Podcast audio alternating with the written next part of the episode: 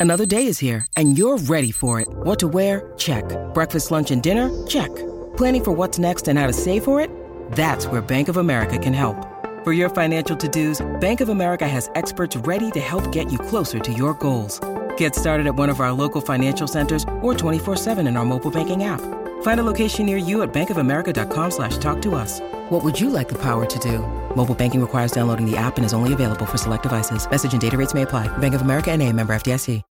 When you need mealtime inspiration, it's worth shopping Kroger, where you'll find over 30,000 mouthwatering choices that excite your inner foodie. And no matter what tasty choice you make, you'll enjoy our everyday low prices, plus extra ways to save, like digital coupons worth over $600 each week. You can also save up to $1 off per gallon at the pump with fuel points. More savings and more inspiring flavors make shopping Kroger worth it every time. Kroger, fresh for everyone. Fuel restrictions apply. Hey, this is Lia. I'm sorry I missed your call, but please leave a message and I will get back to you as soon as I can.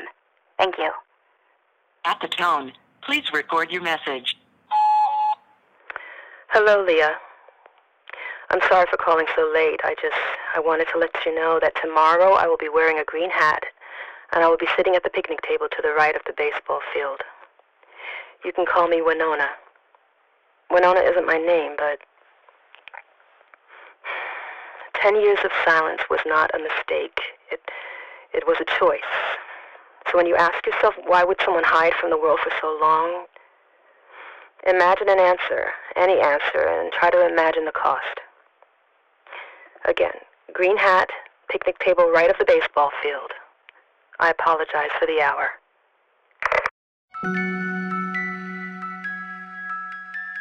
My name is Lia Haddock, and I'm an investigative reporter with APR.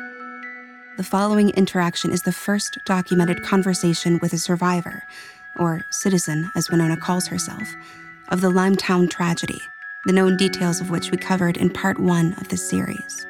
If you missed part one, I would recommend going back to it now because Winona's words take us into the unknown and urge new questioning.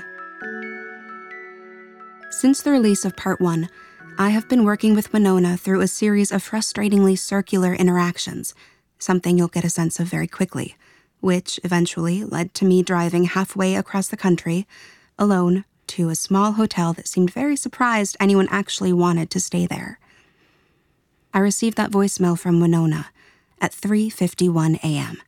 on the same day I was to meet her. Okay, so I'm driving up to the park now. I don't see her.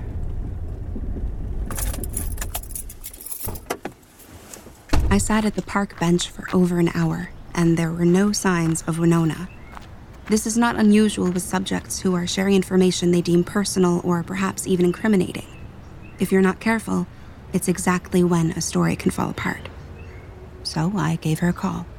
Hello? Hi, is this Winona? Who is this? Oh, of course, I'm sorry. This is Lia Haddock. We were supposed to meet at park around an hour ago. Why did you call me Winona? That's the name you gave me? We've spoken before? Yes. Yes, many times, but we spoke three days ago and. After several minutes of talking through our recent history, Winona finally seemed at least open to the idea that we had spoken before. I have to write things down. I don't know where my notes are right now. Is this your number? The one I have on my phone? Yes. Okay, I will call you back. Two hours later, Winona called me back. She apologized profusely and then gave me an address for a motel a few miles away.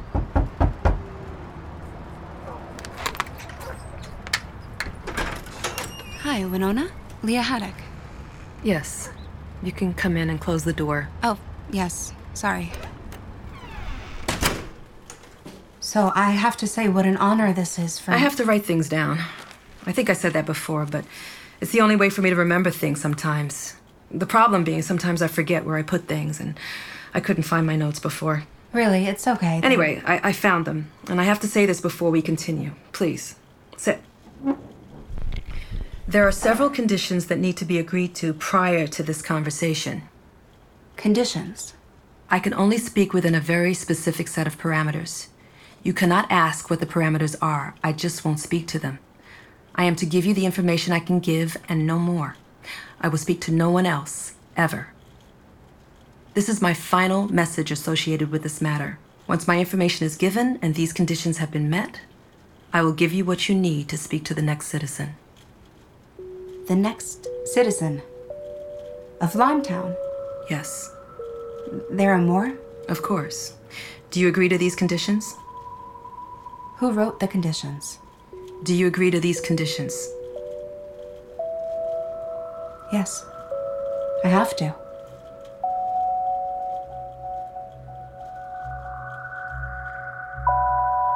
After much internal debate, we have decided that we are withholding Winona's legal name and the location of our interview, despite pressure from the FBI and the rest of the world. I can say that we did verify her identity against the publicly available fingerprint manifest released by the Limetown Commission report. She is, in fact, a survivor. I can also say that where we met was several hundred miles from where she currently resides. Beyond her status as a survivor, her account could not be fact checked. The need for this statement will soon become clear. Sorry, um, would you like any tea? No, thank you. I brought my own kettle and teacups. For some reason, it was the only thing I grabbed from my house there. Your house in Limetown? Yes. I lived in house 27 with a man and a small girl. I was there because of the man. So he was your husband? Yes. And the little girl? Yes. Do you know where they are now? No. I'm sorry. I worked at the diner and then would do some cleanup at the facility at nights. It was demeaning. What did you do before? It was not working at a diner or scrubbing toilets. Okay. Can you be more specific? No. Why did you do work you found demeaning? It was my role. We all have a role, and it's so important you play your role for the good of us all. That was the slogan. God, that's awful. I didn't like my jobs, but I loved living in Limetown. Why? I don't know what that place is now. I only know then. It was beautiful. The green surrounds you, and the airs. There was nothing around for miles. You could walk to everything in town, and everything in town was part of the compensation. No money was exchanged. There was no money at all, anywhere. I liked Tuesdays because they played older films at the theater.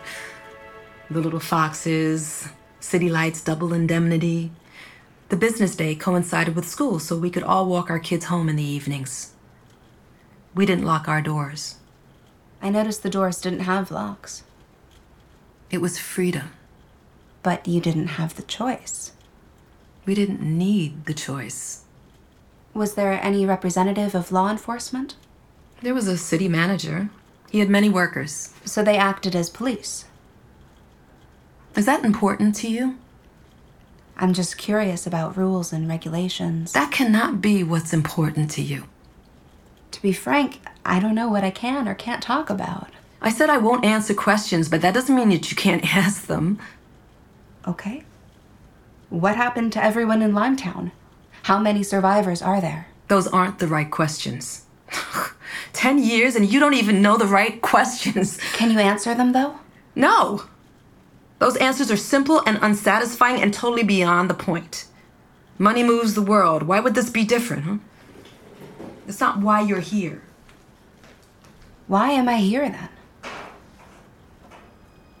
Without a word, Winona began to make tea for herself. As she waited for the water to boil, she massaged her forehead with her fingertips. She seemed to be in pain. I asked her, Are you okay?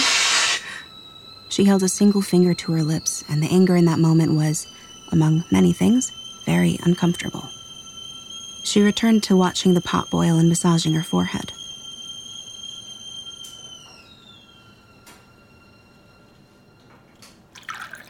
We sat in silence for several minutes as she finished making her tea. As she sat back down, she went through her notes again, her lips moving with the words, mumbling softly. She closed her eyes, squeezing them tight, her lips continuing on. Then, her eyes opened. Two men in two different rooms on opposite ends of a floor. Can you see it? Uh, okay. Sure. It's night. Not that there are any windows here, but most of the lights are out. People are home. I am not home, I am here. The only lights are in the two different rooms with the two different men on opposite ends of a floor. Can you see? Yes. This is the first day I see. I am emptying trash cans at the desks. They don't notice me, or they don't care. As I watch, the men in the room on the right end furiously draw something on a large sheet of paper pinned to the wall. I can't see what he's drawing. The man in the room on the left end sits in a chair. I'm close enough to know it's him. The one my husband and his friends are all here for. I stand here in the middle of the room in the dark for 10 minutes, and the man on one end draws and the other doesn't move. I leave. The next night, I am here again. The man drawing is different. It's a woman, in fact. But everything else is the same. I try to stay longer this time, but nothing changes. The next night, it is the same. Different person drawing, same man sitting. This happens several times. And then there is that night. I'm here. There is a different person drawing, and the man who sits is not sitting, he is now drawing too. This is not the only odd thing, though. It takes me a few minutes to notice, but then I realize their movements are the same. There is 50 feet of difference between the men, but I can see them both from where I stand. I can't get closer. I shouldn't even be here. I'll come back later at the end of my shift. I stand in the room where the man we're all here for was drawing. His drawing is here on the wall. It's a still life of a bowl of fruit. It's drawn in black. I am now standing in the room where the other man was drawing. His drawing is here on the wall. It's a still life of a bowl of fruit. It's drawn in blue but everything else between the two drawings is exactly the same. I go back and forth between the rooms. Finally, I remove the paper from the wall and I place one drawing on top of the other. They're identical in every single way, including the mistakes. I do not believe this. I place the drawing back on the wall and I leave. I return every night for the next 10 days. The person drawing changes, the results are the same. I search the rooms for any possible connection between the two cameras, secret openings, anything. The rooms are four walls and a doorway. I cannot explain what is happening, so I talk to the man who lives in the house with me. He gets quiet. His face flushes. He tells me I can't work there anymore. He'll see that I am given another job. We fight about this. I ask him what makes the man they're all here for so special? I need to hear him say it. He does not say it. I can tell he is afraid, but this only makes me angrier. The next night, when I return to desks in the drawing rooms, the only light comes from the room where the man sits. I watch him from a distance in the dark. Then he turns his gaze to me. He sees me. I want to hide, but I can't. I can't move. Then he speaks to me. I am watching as he speaks to me, but he, he does not open his mouth. I am at least 30 feet from him, but I hear his voice like he is standing next to me. He speaks the name of the young girl in my house. He says, I need to take care of her now. That I have seen what I need to see. He thanks me. I leave. I run. I hold the girl in her bed as she sleeps and as I hold her, calm grows over me. I understand.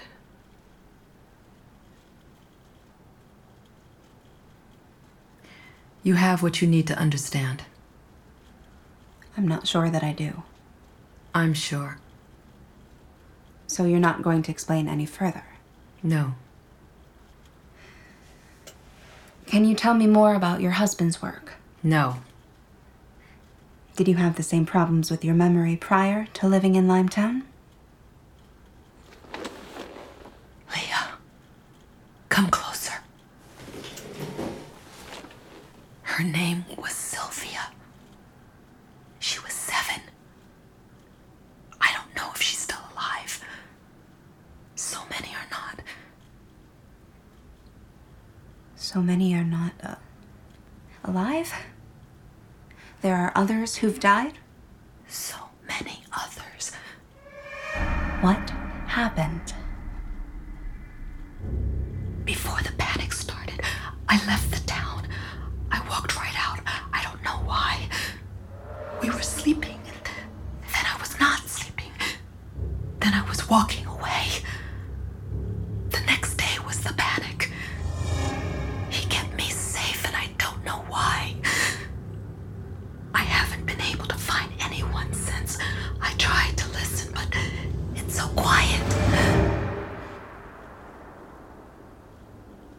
Why did you reach out to me?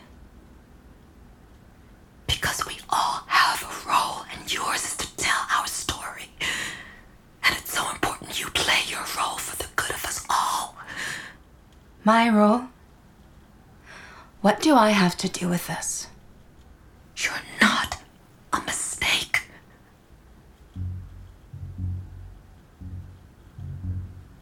You said he earlier. He kept you safe. Was that your husband? Or was it the man that you were all there for? Was that man Oscar Totem? I think we should end this. I'm sorry. We we can talk about something else. You mentioned a movie theater. That padded envelope on the bedstand has a cell phone in it. Take it. The next citizen will contact you in a few days. I really think you should leave now. Winona, I'm sorry, but this is very important. You said I need to tell your story, and I've Lia, traveled stop. a long way to be here, and I really think that you're not being fair with me. And maybe Lia, you weren't stop. there, and I am sorry, but I have to address Oscar Totem. Leave! Okay. Thank you for all this. I apologize if I upset you. I hope you find Sylvia.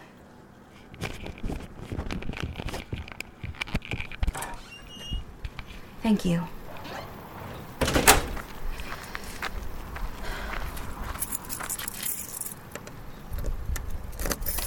When you spend so long focusing on questions and only imagining the possibilities, it is something like a shock when you are suddenly given even a taste of an answer.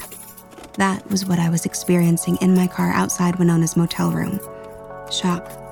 And not from the content or the sudden ferocity of the conversation.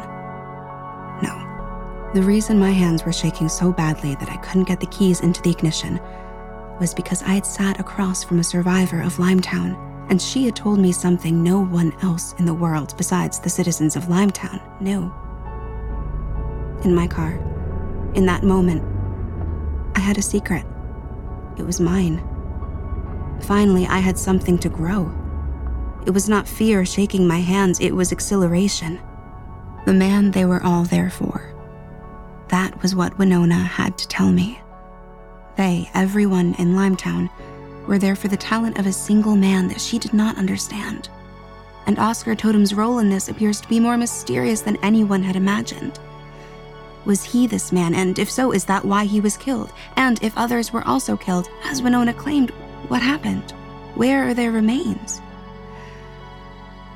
I didn't know what to expect going in, but now I have a cell phone, and on the other end of it, more. There is much more here. If this is my role, as Winona said, then I accept it and all that comes with it.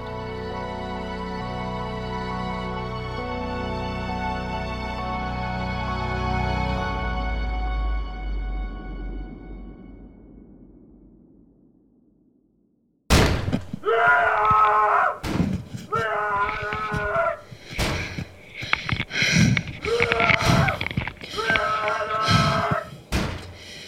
It, is 2.37 in the morning. I'm in my hotel room and woke up to someone banging on the door and shouting my name. I am recording this in case something happens. I can see through my window what appears to be a man in his 40s slamming his head into my door. Blood is running over his face. I am moving to the door now. What do you want from me? I see you. What do you want? This is your warning! Lia My warning? You can't! You can't scare me! Do you hear me?